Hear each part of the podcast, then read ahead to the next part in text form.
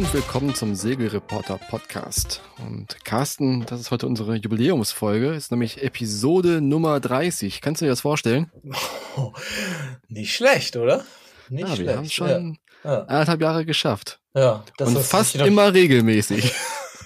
ich wundere mich nur, dass das noch jemand hören will, irgendwie, aber ne, scheint ja zu sein. Ne? Ja, es gibt immer wieder Feedback. Also ein paar treue Hörerinnen und Hörer haben wir da draußen. Naja, das ist doch eigentlich, ich meine, sonst würden wir es nicht machen. Das ja. ist ja wirklich ganz, ja, kann, können wir uns auch für bedanken. Ne? Also Auf jeden Fall, ja, ja. Scheint ja echt, echt jemand zu interessieren. Ist ja auch nett, macht ja auch Spaß. Genau. Ja, vielen Dank fürs Zuhören. Mhm. Und äh, Carsten, letztes Mal haben wir über den äh, September Blues gesprochen. Jetzt sind wir schon im Oktober. Hast du denn schon einen Oktoberblues jetzt?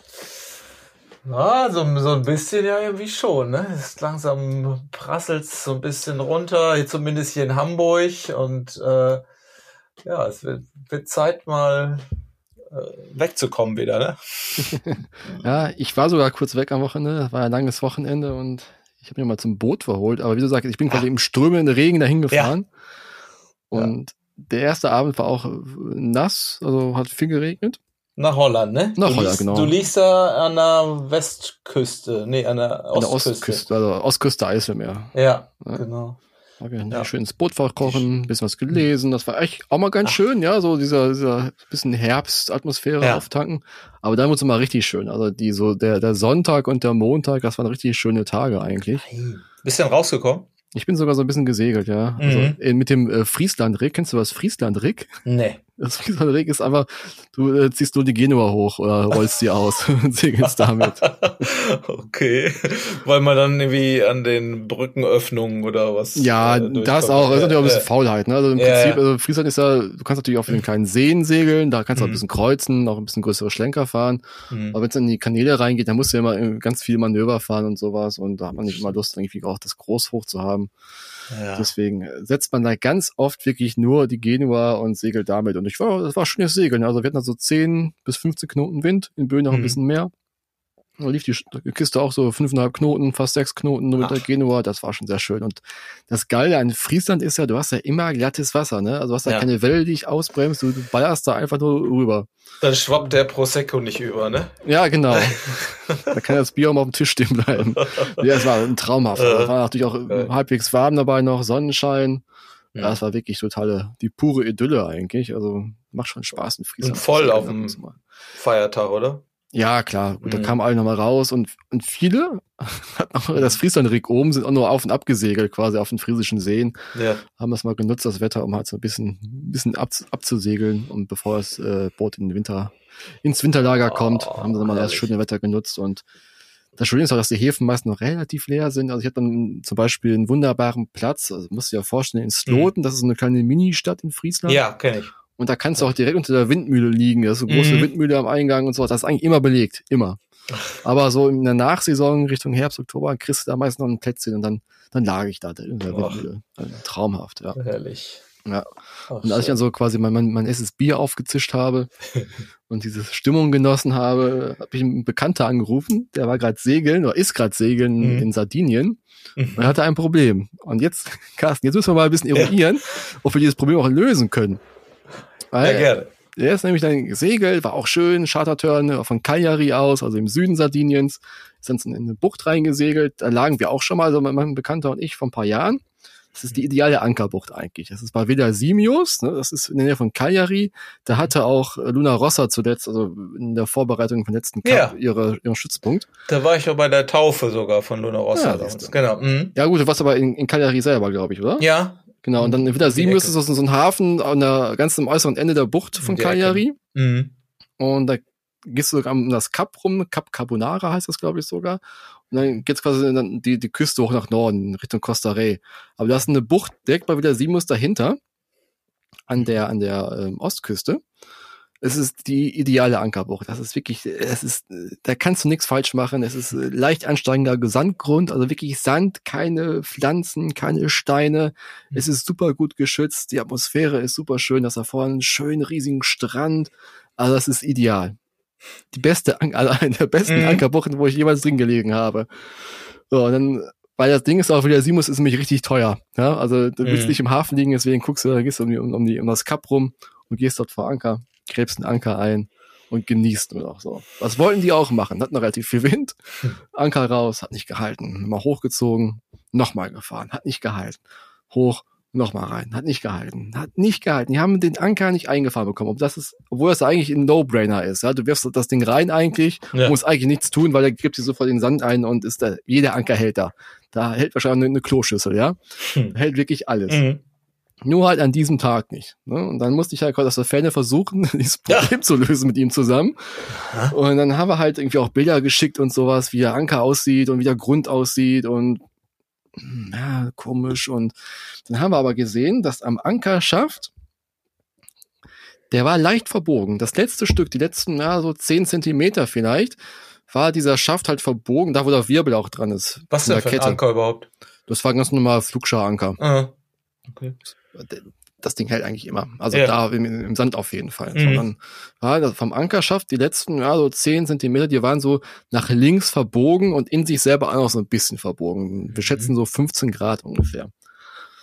Dann haben wir halt da so gebrütet, dann haben wir gesagt, ja, es muss ja eigentlich deswegen sein. Also eigentlich, wenn der Anker mhm. eingegraben ist, dann ist es egal, ob das Ding jetzt, ob das Schaft ja. jetzt verbogen ist oder nicht, aber es müsste also theoretisch da haben wir uns auch vorgestellt, wie das ist, wenn, wenn der Anker auf den Grund schleift und dieses Ding ver verbogen ist, wo es das dann hinzieht, ob er dann irgendwie kippt deswegen, mhm. ja, ob er irgendwie nach oben kippt oder so. Ja. Was meinst du denn? Kann das deswegen Ach so, sein? ich dachte, jetzt kommt die Lösung. Ja, es, es, gibt doch keine richtige Lösung. Also Ach im Prinzip, so.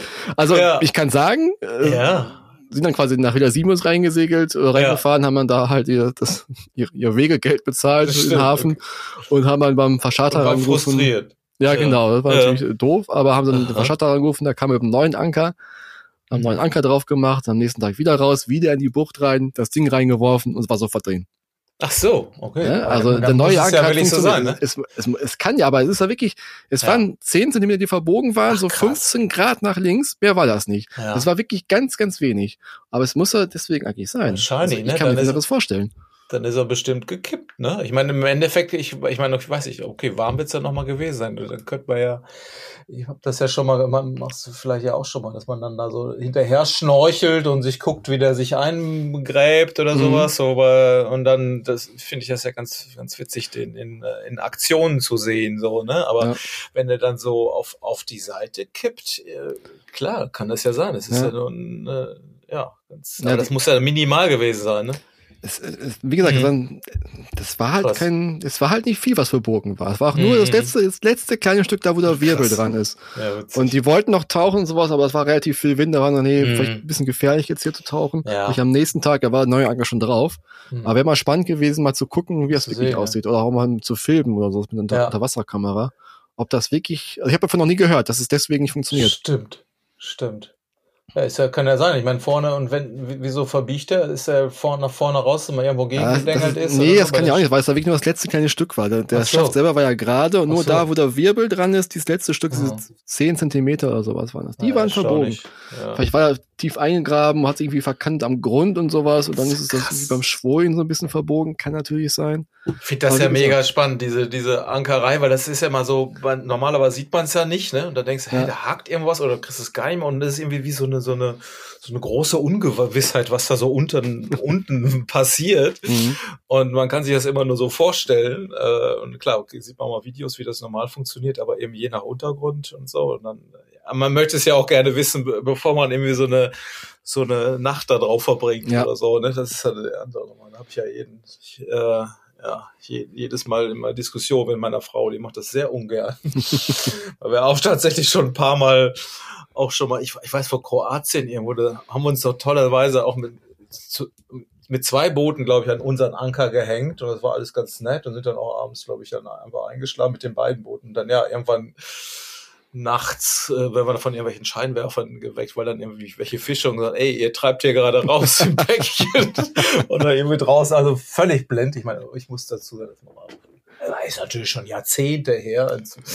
Aber das, naja, ich glaube, Ankergeschichten kann, kann jeder gut, gut erzählen oder, oder? Also das ja, ja, ist ja immer so. Schon. Und das ist ja eigentlich, klar, ist auch eine gewisse Spannung dabei, aber ja, da wirklich dann auch eine ruhige Nacht. Ich meine, ich, ich penne dann immer ganz gut, äh, aber ich, ich weiß, äh, ja, meine Frau springt dann öfter mal im Dreieck und das. Äh, ja, ich habe einen anderen Schlaf beim Ankern. Ne? Beim Ankern, da habe ich immer so ein mhm. Ohr noch mehr beim Schiff irgendwie. Ja. Also, da, da merke ich, die, das Kleinste, wenn irgendwas anders ist, dann wache ich auch sofort auf und gucke nach.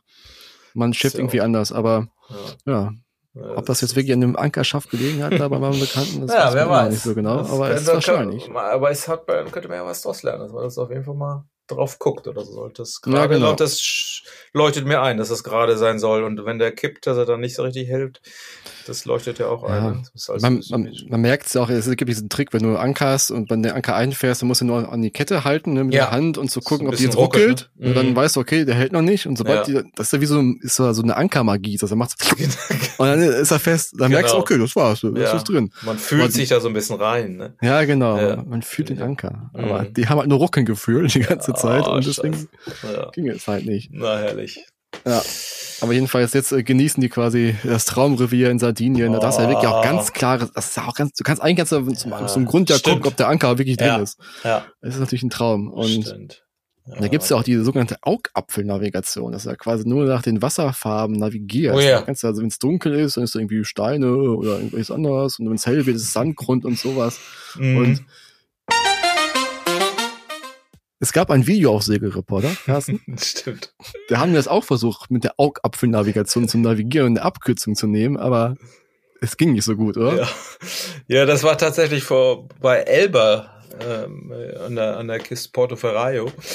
Und man sieht, warum dieses Video jetzt aufgenommen? Wahrscheinlich hat das irgendein Passant, der wollte eine Segelyacht filmen. Und es ist ja immer witzig, warum kursieren Videos oder warum gibt's hier überhaupt, ne? Weil da war jetzt, deutete ja. nun wirklich nicht darauf hin, dass da gleich was passiert aber ist eben äh, Klassiker. Man Motorrad, warum ich finde es da schon wieder schade, sieht eigentlich nach gutem Wind aus, wie so Witter Motorrad, aber okay, das ist ja jeder, vielleicht hat man gerade keine Zeit oder muss Schiff abgeben oder äh, gibt's ja oft so Sachen, man weiß ja immer nie, warum jemand in Eile ist. Äh, naja, und das ja, und hat dann auch, äh, man sieht also auf dem Video auch einen, einen Felsen im, im Wasser, wo das so ein bisschen äh, na, brodelt oder rüberschwappt. Ähm, das sieht so aus, als ob die das auch sehen, aber da fahren sie eben nicht außenrum, sondern zwischen dem Felsen und Land und das steht sogar noch vorne einer auf dem Bug, das habe ich nachher erst, erst gesehen. Und, und naja, Klassiker. Der, ja, der, mal, der sollte dann zeigen, ja gut, hier kannst du die Rinne, hier fahr durch und hier ein bisschen aufpassen und ja. So wär's gewesen, ne? Aber ja. im Endeffekt äh, fährt er mit Vollgas da auf ihren Feld. Du siehst nur, wie dieses Schiff, der schwänzt also ihn in die Höhe, ne? genau. Weil geht immer mal vorne gegenknallt. Oh, und das, das tut so richtig weh, weil es auch mit, mit, ist ja nicht wie, sag ich mal, jetzt auf dem Heger Meer oder oder in, ja. oder dass es so sanft in Schlamm äh, reinrutscht oder so oder ja. Sandboden, sondern das ist ja echt voll Felsen. Naja, also ich, es sieht jetzt nicht so, das Schiff ist ja nicht untergegangen, es gab jetzt auch keinen Rettungsbericht oder irgendwelche Verletzte oder so. Es, es ist einfach nur nervig und wahrscheinlich, äh, naja, ich glaube, das ist auch der Horror von einem Verscharter. Ich weiß nicht, ob es jetzt eine Charterjacht war, aber ich glaube, dem einen oder anderen passiert es dann doch mal. Und äh, wenn dann der Nächste das, das über. Ich kenne, ich finde ja die Geschichte cool. Äh, die soll sich tatsächlich so zugetragen haben, dass ein Verscharterer sein Schiff abgegeben hat und der Kiel eigentlich zwischendurch abgefallen war. nach, so einem, auch, ne? Ja. nach so einem Ding. Das haben wir, ja, das ist eine Story, aber da, da muss wirklich dann noch jemand die geschartert haben und der hat nichts gemerkt ist wahrscheinlich nur rumgefahren. Und danach ist das Ding irgendwie, äh, warum auch immer, weil vielleicht hat dann irgendjemand gemeint, ey, das ist jetzt ein bisschen viel Abdrift oder dann vielleicht doch mal versucht, dass gar kein Kiel drunter ist. Das muss bei so einer Geschichte ja irgendwie passiert sein, wo dann, äh, naja, der Charterer dann dem äh, Verscharter gesagt hat, und der ist ja der Klassiker, ist irgendwas passiert, irgendwo aufgelaufen? Nö, nö, nö, nö, alles, alles gut. Aber der, der Crash, der hat das jetzt alles nochmal so visualisiert, wo einem, ja, manchmal, ja. äh, naja, wo man eigentlich vor Angst vor hat. Stimmt, ich habe ich, also ich, ich hab mir am Wochenende hat mir meine Frau noch die alte Geschichte erzählt, wo, weil ich, wir sind irgendwo in Schweden rumgefahren, haben einen Hafen, äh, haben einen Liegeplatz gesucht in, in einer Box, äh, wie man das immer so macht, wie im Autoverkehr, was ich immer hasse, wenn man irgendwie abends in einer Box suchen, die Hälfte war, war frei und ist jetzt eine frei. Da war dann, weiß ich, spät abends um neun oder so, war da tatsächlich eine Box aber ro rote Schildchen und ich dachte, pff, da kommt jetzt keiner mehr, ne? Das sah es wirklich so aus. Mhm. Und ich sage, nee, da fahren wir jetzt rein. Nee, mein Freund, nein, das macht man nicht, da kommt bestimmt noch mal einer. Da habe ich wirklich wutentbrannt umgedreht und sind wir in dem Hafen wieder raus. Okay, dann fahren wir zum nächsten und habe dann auch extra, extra quasi die, die, die Abkürzung auch genommen, wo es dann eben nicht ganz außenrum um, äh, naja, weil es war so ein kleines, musste ich mir noch mal erzählen lassen. Wir sind nicht irgendwo aufgelaufen, aber äh, naja, die Stimmung war trotzdem nicht besonders gut. Wir haben da, glaube ich, irgendwo geankert oder so. Aber muss ich mich gerade auch noch mal dran erinnern. Aber das war dann wirklich so. Dann siehst du ja immer so, und das kann ja da natürlich auch sein, wenn du auf dem Plotter hast und sagst, aha, da sind jetzt noch 50 Zentimeter drüber. Äh, macht man das? Fährt man jetzt drüber oder fährst du doch außen drüber? Äh, das ist ja immer verlockend, diese Abkürzung ja. zu nehmen. Das ist ja, ja, ja genau. Du guckst dann, okay, es ist direkt drüber, könnte klappen. Und wenn ich jetzt mhm. wirklich äh, sauber fahren möchte, dann müsste ich einen riesen Umweg fahren, einmal ganz außen rum ja. und so, bestimmt eine Stunde Umweg und sowas. Und dann, und dann äh, ballerst du sowas drüber. Ähm, ja. Also fahrt keine Abkürzung, Leute. Nee, eigentlich also, nicht. Nee. nee, lieber nicht. Und äh, es gibt auch so den, den super Pro-Tipp für die Augapfelnavigationen zum Ankern mhm. auch. Ähm, kauft euch eine Sonnenbrille mit polarisierten Gläsern. Ja. Also es ist echt, also man mag es nicht glauben, aber wenn man so eine Sonnenbrille aufhat, Carsten, das kennst du wahrscheinlich auch vom Segeln mhm. her, du, du kannst da eigentlich das Wasser durchgucken. Es, mhm. es reflektiert ja nicht mehr. Du kannst eigentlich so bis ja. zum Grund durchgucken und bist nicht durch irgendwelche Sonnenstrahlen Stimmt. geblendet auf dem Wasser. Ich nenne das ja immer meine Böenbrille, weil ja. das ist ja tatsächlich auch der Unterschied. Du siehst ja dann auf dem Wasser äh, natürlich die Kontraste viel besser und mhm. siehst auch eher, ähm, ob jetzt wirklich da Wind, oder sagt gerade im, im bei einer Regatta oder so, ob da jetzt Wind ankommt oder nicht. Ne? Und mit einer, ja. unser Trainer hat zwar immer gesagt, damals Friedhelms Lixenfeld, nee, keine Sonnenbrillen anziehen, weil du verlierst über die Augen zu viel Energie. da habe ich immer okay. gedacht, also dieses Zusammenkneifen und so, das kostet ja auch Energie. Ne? Mhm. Äh, aber die andere Nummer, dass man wirklich damit auch einfach besser sieht auf dem Wasser. Ja, und auch unter Wasser, hast du ja völlig recht. Außerdem sind die Farben auch viel schön, schön blau. Das stimmt, sowas, sieht ne? schöner aus, ja. Kannst du auch noch so eine rosarote Brille, das ist dann Next Level, ne? Das ist dann, wenn du ein Schiff gekauft hast erstmal. Ja. kurz, vor, kurz vorm Kauf bist. Ja, so geht man auch besser durchs Leben. Eben. Jetzt, ja, wo wir wieder bei, beim Herbstblues sind, oder? Ja. Genau.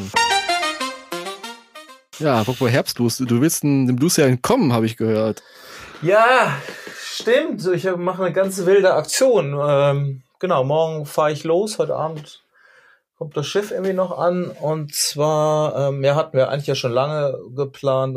Klar, die, die J70 WM, die findet in Monaco statt in 14 Tagen. Das ist eigentlich unser Highlight dieses Jahr. Mhm. Das war jetzt gar nicht toll, das war, kann man, hat man geplant. Blöderweise muss man da so ein Schiff äh, eben mitnehmen muss also mit dem Auto da runter. Das hatten wir auch eigentlich geplant mit, mit vier Leuten. Aber jetzt habe ich mir irgendwie überlegt, direkt vorher, also ähm, nämlich jetzt ab am Sonntag, nee, Samstag geht das los, ähm, ist die Laser Masters Europameisterschaft. die, das, die sollte eigentlich in Warnemünde sein dieses Jahr, deshalb hatte ich mir das mal vorgemerkt, aber das ist aus irgendwelchen Gründen da nicht zustande gekommen. Dann ist das Ausweichtermin.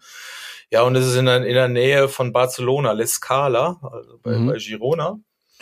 Und dann habe ich gedacht, wow, ey, das, das liegt da eigentlich fast auf dem Weg. natürlich irgendwie nicht, weil ich glaube, das sind 1600 Kilometer darunter und dann quer ab, direkt im Anschluss ist dann eben die, äh, die G70 WM. Also ich habe jetzt tatsächlich mit einem Laser ausgeliehen. Ich wollte erst wieder mit dem rosa Laser von meiner Frau segeln, Flying Violetta. Hatte ich ja irgendwann schon mal ausgepackt. Äh, war mir jetzt aber doch nicht. Ich habe dann gesehen, ey, da sind weiß ich nicht, über 200 Boote gemeldet und in meiner Altersklasse sind natürlich die Babyboomer von von, was ist denn das, von 55 bis 65, ja, muss ich mhm. schon sagen, ist dann die Grandmaster sind immerhin, glaube ich, 65 Boote. Also das fand ich dann, ey, ich dachte, die nehmen das ja ernst. Und erst so, wo ich dachte, oh Spaß, fährst du ein bisschen runter mal gucken, was so geht. Jetzt kommt mehr und mehr, je näher das kommt, dann, ja, jetzt ist das alte Boot vielleicht doch nicht so toll. Und jetzt habe ich mir all die Sachen zusammengesucht. Äh, jetzt hat tatsächlich vom Kumpel noch ein Schiff in, in Kiel geholt, das ein bisschen jünger ist, zumindest weiß.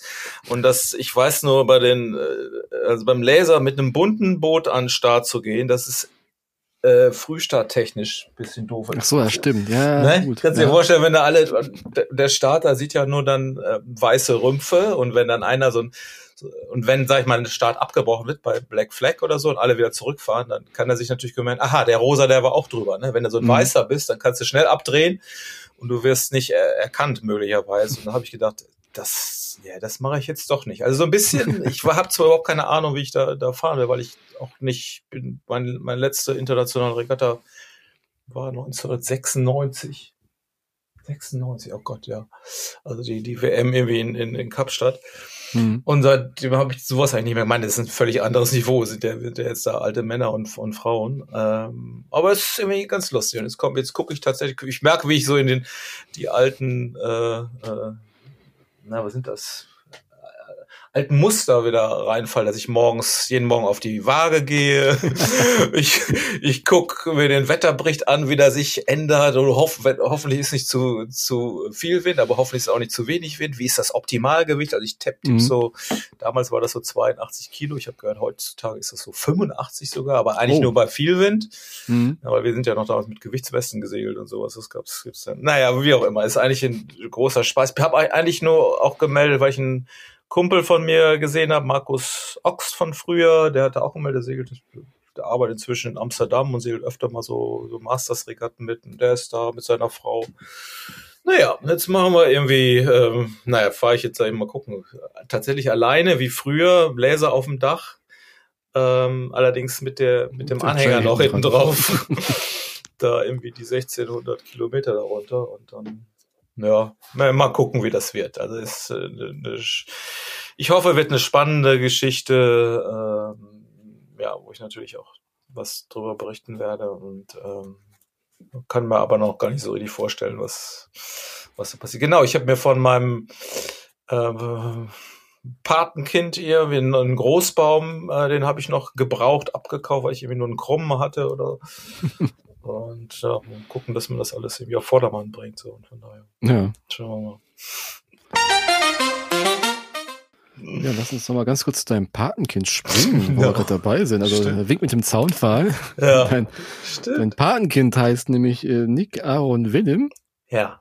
Und Nick ist jetzt gerade deutscher Meister geworden im im Laser, genau, genau. Ja. ja. ich muss immer aufpassen, dass ich nicht, nicht zu parteiisch berichte, als ich das dann gesehen habe. Wir haben natürlich mitgefiebert, ja. ähm, weil das, klar, deutsche Meisterschaft, das ist jetzt, muss man sagen, ich kenne das von früher noch, wenn man olympisch segelt auf hohem Niveau, dann ist die deutsche Meisterschaft jetzt eigentlich nicht, nicht so wichtig. Ähm, okay. Ähm, aber in diesem Fall war das für die, haben das gut in den Trainingsplan, glaube ich, eingebaut, weil er fährt ja, also Nick und äh, klar, hat keinen geringeren als den Weltmeister Philipp Buhl vor sich, um äh, die Olympia-Qualifikation zu schaffen fürs äh, nächsten Spiele.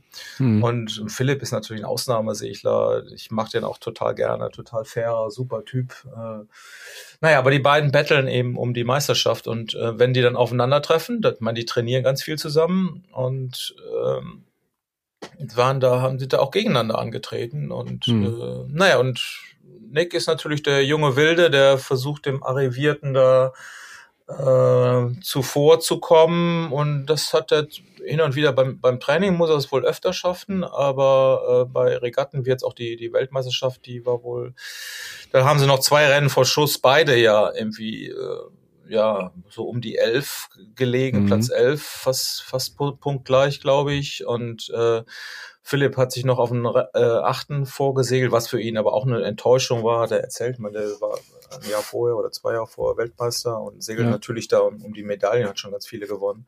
Für Nick wäre es die erste große, ähm, der erste große internationale Erfolg gewesen und ähm, ja, ist dann aber, hat die, der hat ja immer so, so ein paar körperliche Malessen und äh, da ist das wohl dann auch nochmal durchgeschlagen. Zum Schluss ist er jedenfalls nochmal richtig abgerutscht, dann auf hinter 20. Äh.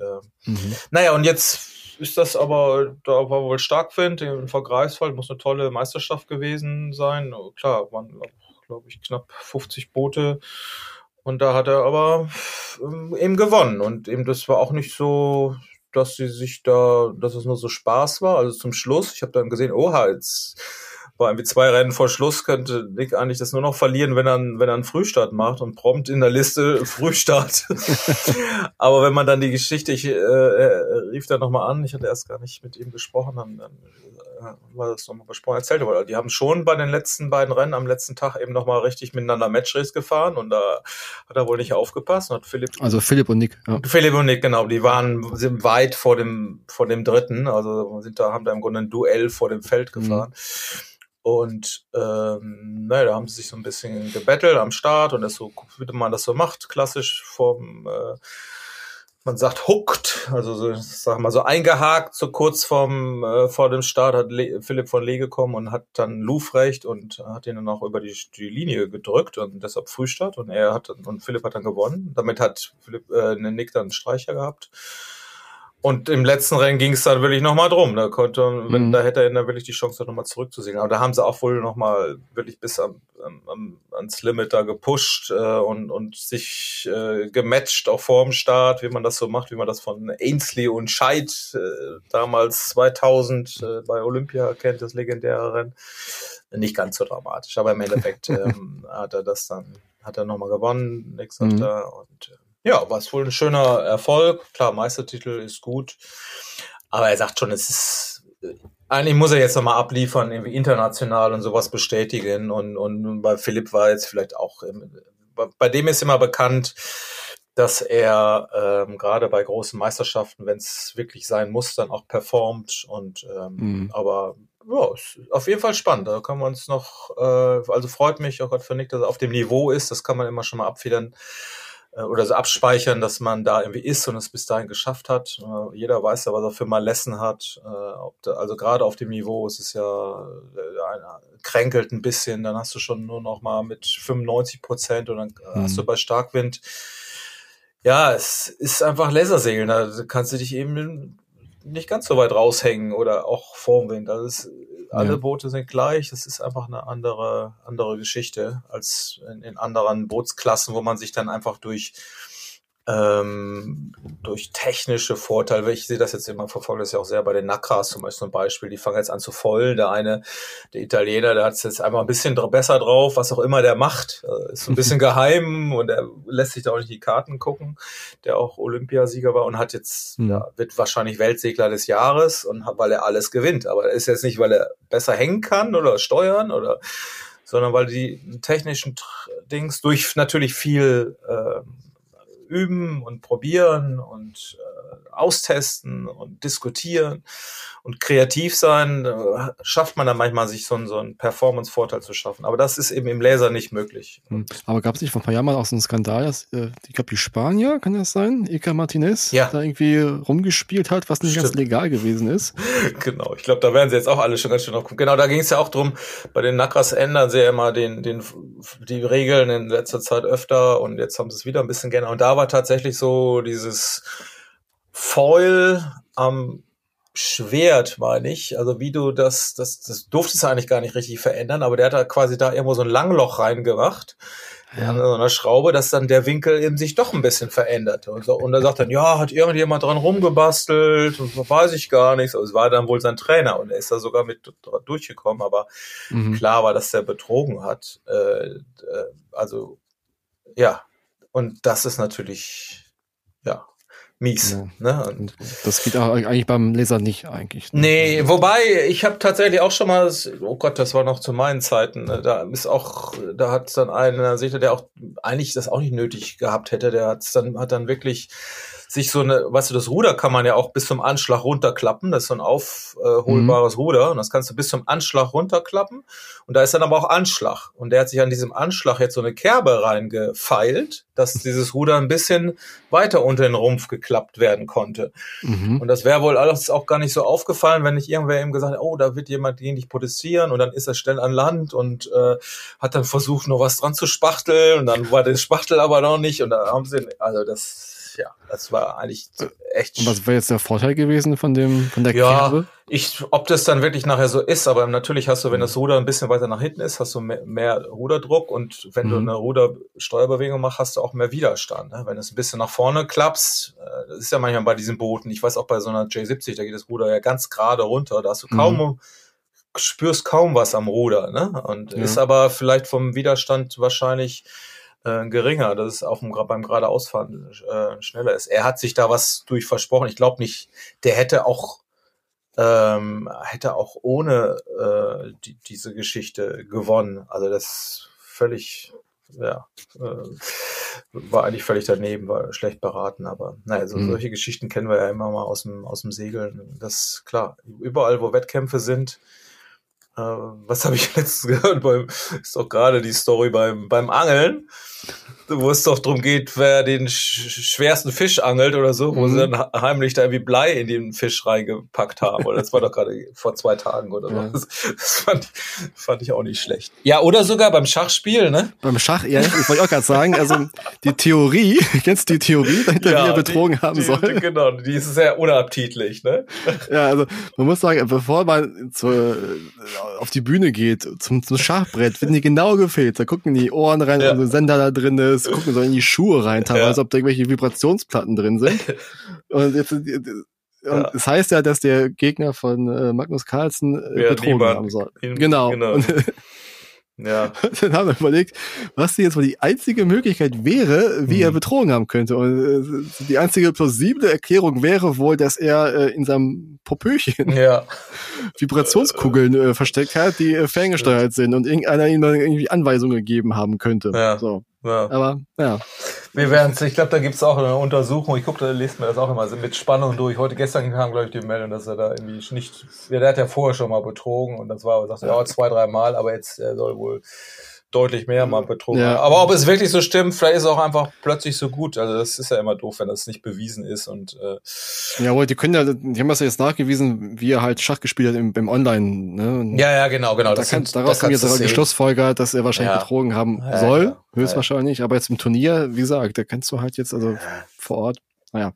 Ja, beim Segeln hast du es natürlich schon. Ich meine, ich weiß noch den, den Skandal, was in, in San Francisco, wo Oracle da in seine tatsächlich in die in die One Design Katamaran, da hatten die so Kügelchen, Bleikügelchen ja, unter ja. den unter den Mast, also unter das Trampolin gepackt, um das Gewicht ein bisschen besser zu zentrieren. Das haben dann mhm. rausgefunden und die sind ja dann mit einem Strafpunkt gestartet. Also ja. überall, wo Profis zugange sind, wo es Regeln gibt, versucht natürlich jeder die irgendwie zu zu umgehen und, und aber das ist natürlich von so Grauzone bis richtig knallharten Betrug äh, ist, ist, oder was ist professionell und was äh, da gibt's gibt's schon Unterschiede gerade bei so einem technischen Sport. Und da hast du eigentlich beim beim Laser ich musste gucken äh, ich habe wir hatten tatsächlich als als ich noch Laser gesegelt hatte man man darf diesen Lancer darf man abtapen also mit so Packpapier mhm. ne? Also nee mhm haben wir gemacht, sagen wir mal so. Und das war damals eigentlich nicht erlaubt. Ich weiß, bei der Olympiausschau, da haben wir uns tierisch drüber beschworen.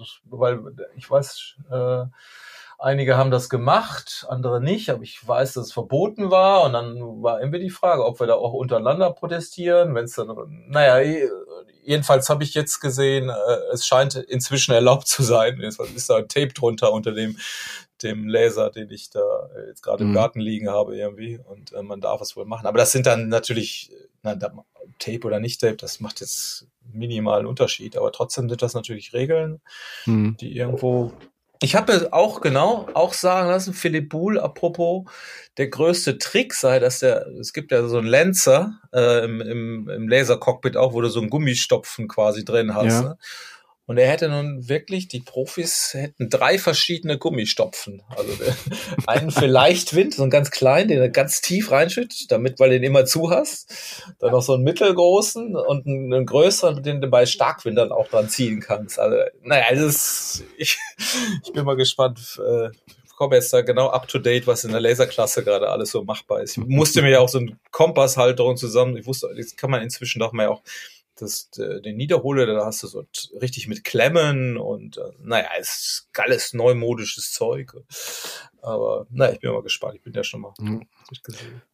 Meinst du, man kann auch adaptieren, wie aus, aus, aus dem Schach äh, Richtung Laser, dass du irgendwelche Anweisungen von außen bekommst, wo der Wind herkommt oder wo der Wind oh, ist? Äh, die Geschichten gibt's ja auch. Ich weiß, ich habe über einen Skandal hier geschrieben auf der Alster, wo dann ein äh, Opti-Vater an Land stand äh, mhm. mit einem roten und einem grünen Rockärmel am, und, und wenn er den grünen Ärmel hoch, dann sollte der Sohn irgendwie nach rechts fahren auf der Kreuz und äh, wenn nicht, sollte er nach links fahren. Und die, die Story war, ich meine, kann ja keiner überprüfen, aber irgendjemand hat mhm. tatsächlich sogar protestiert, weil dieser äh, Junge eben, äh, der hatte ne, der wusste schon, dass es zur Protestverhandlung geht und hat dann die Zeugin, die eigentlich gegen ihn aussorgen soll, zu der ist er hingegangen, du, wenn, hier, hier gib mal, kriegst du 50 Mark und wenn du nicht gegen mich aussagst. Und das ist nachher rausgekommen. Also, ich könnte jetzt, also es gibt schon, also diese Fernsteuergeschichte und nicht, nicht umsonst ist auch äh,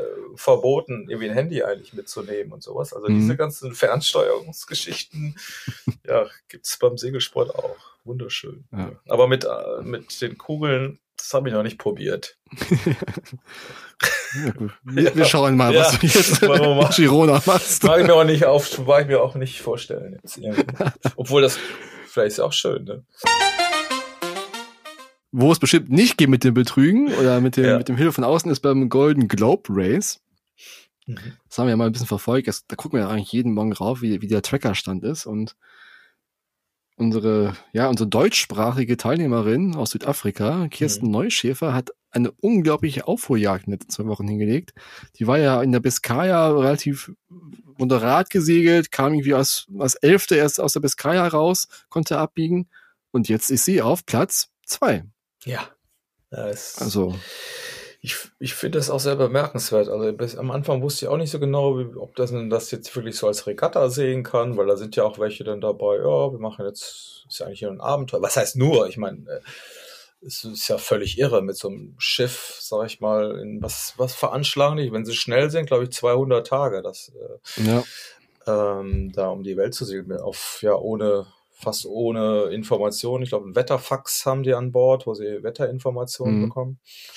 Aber äh, umso interessanter ist es eigentlich auch, dass es, ich meine, wenn man so Imoca-Tracker verfolgt oder von den anderen Profi-Regatten, wo die ja teilweise äh, wirklich alle eng hintereinander hersegeln und weil auch jeder die gleiche Wetterinformation hat. Oder, ähm, fahren die jetzt wirklich kreuz und quer durcheinander, ne? Weil ja, jetzt auch hast du das, das, das, das Bild gesehen, was in sozialen Medien rumging? Da haben sie quasi einen Vergleich von der Von de Globe, wie sie aus der Biscaya rausgesegelt nee. sind und äh, vom Golden Globe Race. Okay. So Tracker-Ausschnitte und bei, bei, bei der Vendée war es alles eine Linie, alle Schiffe zusammen im Boot ja. da raus quasi, alle mit den gleichen Kreuzschlägen und sowas und dann war das Golden Globe Race daneben und dann alles kreuz und quer. Alles nach, nach England gesegelt, mehr oder weniger, alles ganz nach Süden gesegelt, war also, war schön zu sehen. Also das war ein äh, eindrucksvolles Bild, was eigentlich so eine Wetterrouting-Software, die an Bord hat, ja. eben auch einfach ausmacht, ne? Alle fahren eigentlich gleich völlig, völlig irre, also wie sich da die Technik irgendwie entwickelt hat. Ne? Und umso spannender ist es ja eigentlich so, klar, gehört jetzt da auch mehr Glück dann dazu, ne? Wobei, ja, muss man sagen, es ist das dann Glück? Also vielleicht auch mehr Wetterkenntnis, äh, du kannst nicht so drauf reagieren, ne? Man muss sagen, sie ist ja sehr erfahren. Sie ist ja schon mhm. für Skip Nova äh, geskippert, auch in äh, hohen Breiten im Süden ist sie ganz viel gesegelt mhm. schon. Ich glaube, die hat, die kann schon das Wetter lesen und was ich auch gelesen habe, was sie selber sagt, also die meisten fahren ja mit dem Autopiloten, also mit der, mhm. mit der. Windfahrensteuerung viel. Und sie steuert unglaublich viel von Hand, weil sie meint, dass sie damit schneller unterwegs ist, auch mit dem Gennaker, mit dem Spinnaker dann. Mhm. Und das könnte natürlich jetzt auch wirklich so ein bisschen ihr, ihr Vorteil sein, weil die hat ja unglaublich Edmale gemacht, auch Durchschnittsgeschwindigkeiten, die ja fast ein bis zwei Knoten höher waren als der Rest der Flotte. Also es mhm. war schon eindrucksvoll, was sie abgefahren Ja, wobei man muss dann auch das immer wieder wieder zu, zu ähm, naja, unterm, unterm Strich, Strich sehen, wie das immer der Klassiker da ist, wenn die durch die Doldrums da fahren. Die ersten, die parken halt immer ein, ne? Und dann die anderen mhm. kommen von hinten halt ran. Das ist ja jetzt genau diese Flautenzone gewesen. Und äh, dann ist, glaube ich, gehört auch immer ein bisschen viel Glück, Glück dazu oder äh, ja, da den den schmalsten Durchstich zu finden, ne? mhm. ne, wo, am, mhm. äh, ja, wo die Flautenzone halt am kleinsten ist. Und ja, also das kann ich jetzt auch immer schwer beurteilen, ob sie da viel Glück hatte. Jedenfalls scheint oder das Schiff fährt eben auch sehr gut bei leichtem Wind oder der hat die richtigen Segel drauf. Jedenfalls ist hier der einfach gut durch. Also das ist ja immer dieser Ziehharmonika-Effekt, ne? Die ersten ja. bleiben stehen und dann machen, kommen sie von hinten auf und da.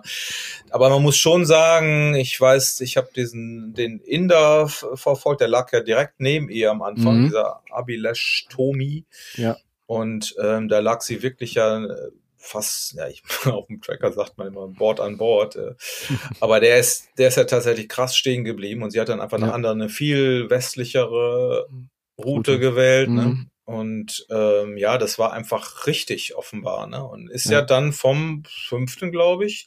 Ich war nur ein bisschen, bisschen erstaunt, weil sie sagte, oh, ich bin ganz äh, enttäuscht, weil die haben ja erst an diesem Fotogate erfahren, wie viel das eigentlich sind, wo sie liegen. Ne? Ja. Dann sagte sie, ja, ich bin ein bisschen enttäuscht, nur fünfter, weil ich, ich konnte es nicht so richtig. Da war die Sechster, da war Oder Sechster sogar, genau. Ja. Dass sie hatte gar nicht so richtig mitgekriegt, was so ihr Anspruch ist tatsächlich. Mhm. Oder wie, wie man das, klar, guckt man sich auch die, die Konkurrenz an. Es ist ja war ja anders als wie in der Warner Globe, wo, wo jeder weiß, was der, das Boot kann von dem Gegner, mhm. was der Gegner selber kann. Das wissen die ja alle nicht so richtig und deshalb könnte, ist es auch wahrscheinlich total schwierig gewesen, sich da vorher einzuschätzen. Aber da war eben Sechster aber ja nicht genug.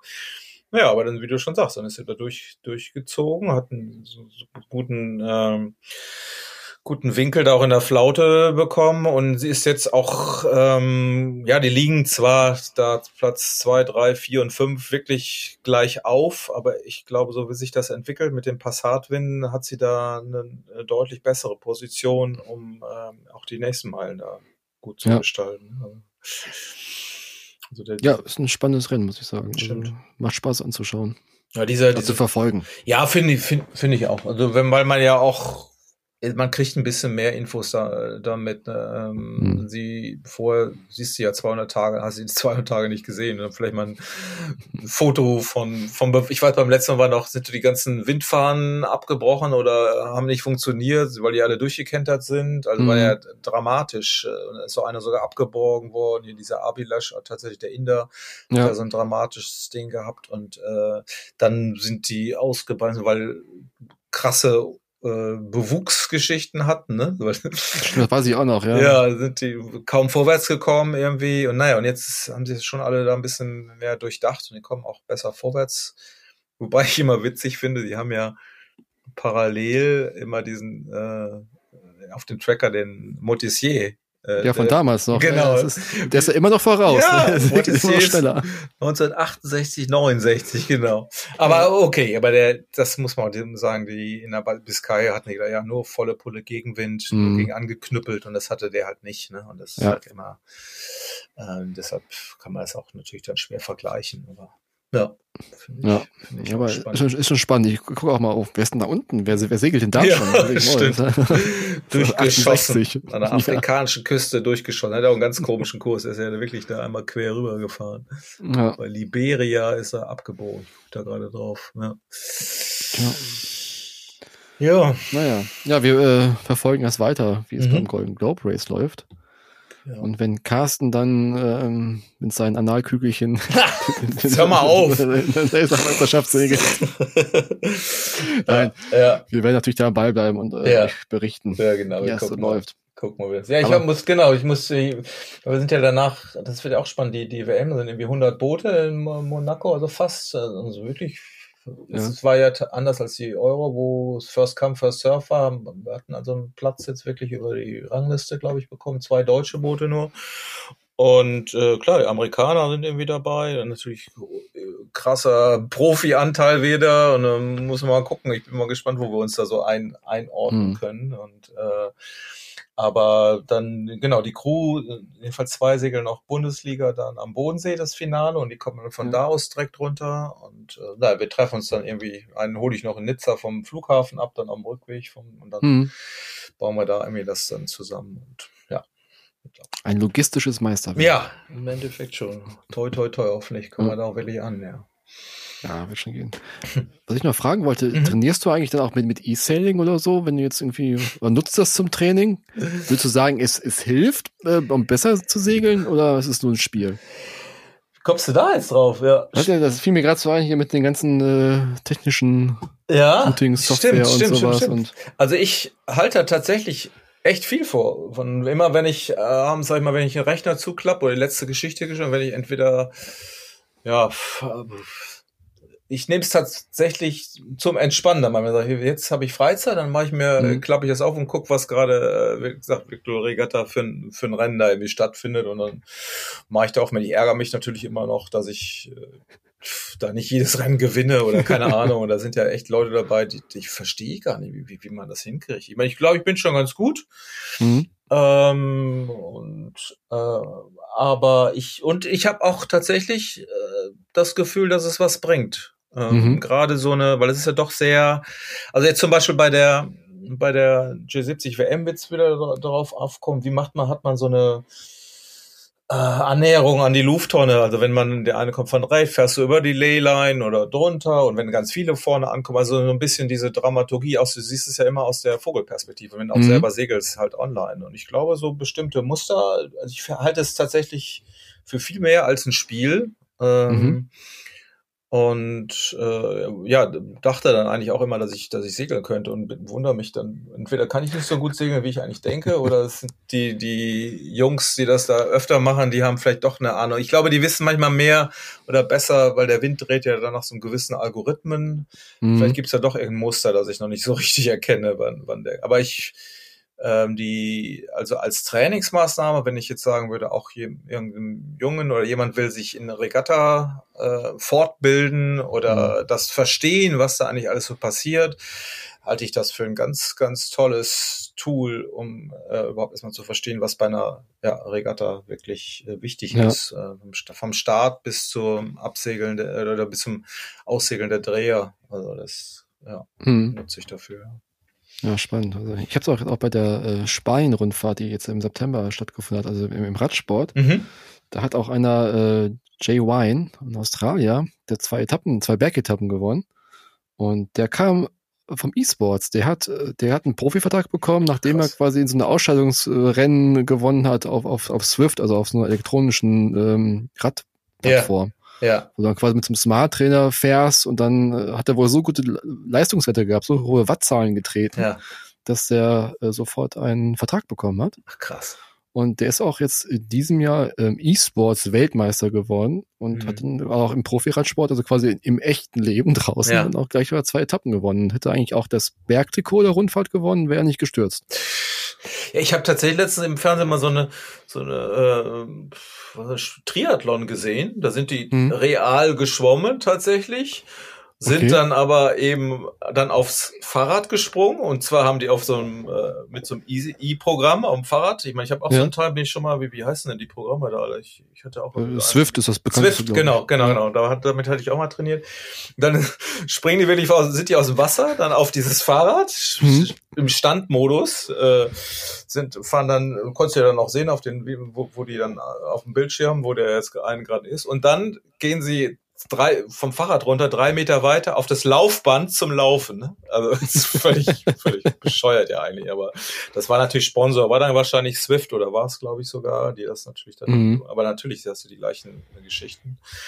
Und also das ist, muss man sagen, beim Segeln ist es jetzt auch gar nicht wieder so weit hergeholt, weil dieses äh, E-Sailing, ach so, muss man sagen, ich habe noch leider noch gar keine Story drüber geschrieben.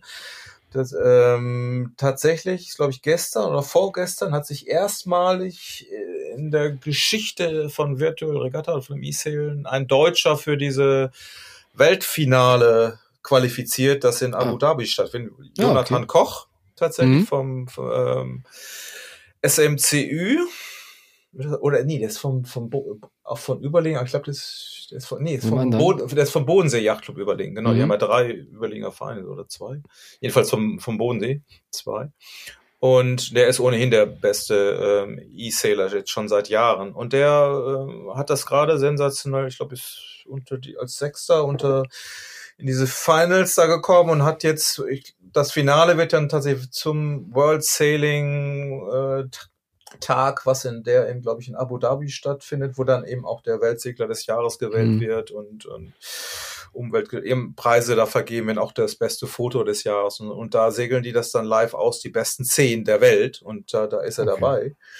Äh, dabei ist, glaube ich, auch, und das finde ich auch immer spannend, der Doppelweltmeister im 49er, äh, ah. der Holländer Bart Lambrieux, der hat gerade zweimal äh, gewonnen, also auch mhm. jetzt vor ein paar Monaten da, in, nee, Ende, ja, letzten Monat war es, der Weltmeister geworden. Nochmal, hat den Titel verteidigt. Und der ist auch, der war zumindest zweiter oder E-Sailing Weltmeister oder, oder dritter, erster, ähm, ebenso wie der Spanier Cardona, der im Finn, glaube ich, Olympia Silber äh, gewonnen hat und der hat ist hat die letzte E-Sailing-WM, ich glaube vor zwei Jahren oder so gewonnen. Also das ist schon, das geht alles ineinander über. Also die Jungs, die dann ein bisschen jünger sind und dann auch noch, äh, ja, auch noch gut segeln können, äh, die sind tatsächlich auch ähm, E-Sailing gut und ja, nutzen das offenbar dann auch so. Und ja, irgendwas müssen die da auch besser können, weil da, ich, ich verzweifle daran, ich komme da nicht auf so ein Niveau, muss man mal sagen. Ja, aber ist krass. Also ich weiß noch, bei der Kieler Woche vor ein paar Jahren, das, ist das erste Mal so ein bisschen promoted worden ist, mhm. das war 2018, ja. glaube ich, oder 19. Da war es halt, ja gut, da hast du so ein Zelt gehabt, wo dann diese iPads standen, wo du das spielen konntest. Das war für alle was ein Spiel halt. Ne? Das war ja. zum Daddeln irgendwie. Und das hat auch mittlerweile relativ hohen Stellenwert eingenommen. Auch, auch nicht nur im Segeln, auch in anderen Sportarten. Ne? Das ist Stimmt. schon faszinierend. Wobei muss man sagen, das war auch jetzt in, in Hamburg bei Boris Herrmann Taufe und das ja. äh, bei The Ocean Race hatte ja auch ein Zelt da und die haben da auch weiß, Matze Bohn hat äh, da so ein bisschen den Passanten geholfen. äh, die hatten da drei Bildstimme stehen und naja, kann ja. man ja so ein bisschen die Leute damit reinlocken und so ein bisschen als Attraktion. Also das ist, mhm. ist auch ein, echt eine, also es ist inzwischen sehr gut gemacht, muss, muss man aber sagen. Und äh, man versteht so ein bisschen, ja, wo es dann bei unserem Sport drum geht. Ja. ja. Mal sehen, wo es noch hinführt. Ja, kann nur richtig sein. bald braucht man gar nicht mehr aufs Wasser, dann kommen dann auch die virtuellen Brillen und so, dann, oder kriegst du ja, auch Spritzwasser rein. Dann kannst du den Laser im Keller aufbauen und mit so einer Mimik auch und dann Muss eine Frau mal ein bisschen Wasser oh, auf die ja, drauf spritzen. Das, das, waren noch die ganzen Videos, die wir zu Corona-Zeiten gepostet ja, haben. Ja, genau. Die Italiener auf dem Balkon und dann, ja. äh, das fand ich auch irgendwie alles ganz, ja, ganz. Bald ist es Wirklichkeit. Du. Ja, es ist echt. Und man muss ja tatsächlich auch sagen, apropos Videospiel, wenn du jetzt, jetzt siehst, ich meine, jetzt kommt ja bald die Route rum, ähm, da fand dann auch die Einhandsegler drum, gerade bei den großen Trimaran, das, äh, da sitzt ja dann einer, der ist, äh, ist dann am Steuer, klar, Amel, Amel Leclerc oder, oder Caudrelier, mhm. die, die Superstars. Naja, aber die, die bedienen das wirklich nur und die sind tatsächlich, die haben, da ist Routing erlaubt, da sitzen drei Leute an Land und die sagen dir genau, wo die hinfahren sollen. Ne? Mhm. Also das ist, äh, die gucken dann auf ihre Computer und sagen, ey, nee, jetzt gleich halsen in, in zehn Minuten oder so und mach dich schon mal warm. Ja. Das, und man muss ja auch sagen, auch auch die Imokas, äh, also das steuert auch keiner mehr, ne? Das ist ja alles diese Autopiloten. Also es ist schon Technik nimmt da mehr, äh, ja, immer, immer mehr ein und, und, man muss auch irgendwann mal gucken, ob das, man das eigentlich so will. Ich weiß schon, bei den letzten America's Cup war das auch so eine Frage, ob man zum Beispiel diese Telemetrie wirklich erlaubt. Die hatten auch Regeln mhm. nachher, dass, dass du nicht, nicht permanent Zugriff auch auf, auf die Daten der Butter. Das ist schon alles mit Regeln. Ähm, ja, die Grenzen sind da ähm, schon benannt und wenn man das komplett offen lassen würde, dann wird es wahrscheinlich oder ist wahrscheinlich jetzt schon so, dass es schneller wär, wäre, da so ein Boot mhm. äh, ja, ohne einen Menschen rumfahren zu lassen. Ja. ja. Gut, mit diesen Worten ja. verabschieden wir uns. Wir wünschen Carsten natürlich viel Glück äh, mhm. beim Laser Masters Europameisterschaft in, ja. in der Nähe von Girona. Ja. Und natürlich dann noch Daumen drücken für die J70 WM. Ja. Genau. Das wird bestimmt gut werden. So, ja, ich wollte sagen, ja, jetzt das, eigentlich sollte ich, wollte ich das heimlich machen, ne? aber jetzt, jetzt ist es raus. Jetzt müssen alle zugucken, ja. Ja, zugucken. Na, wir gucken mal. Genau. Also, gut. bis zum nächsten Mal. Jo. Bis dann. Tschüss. Tschüss.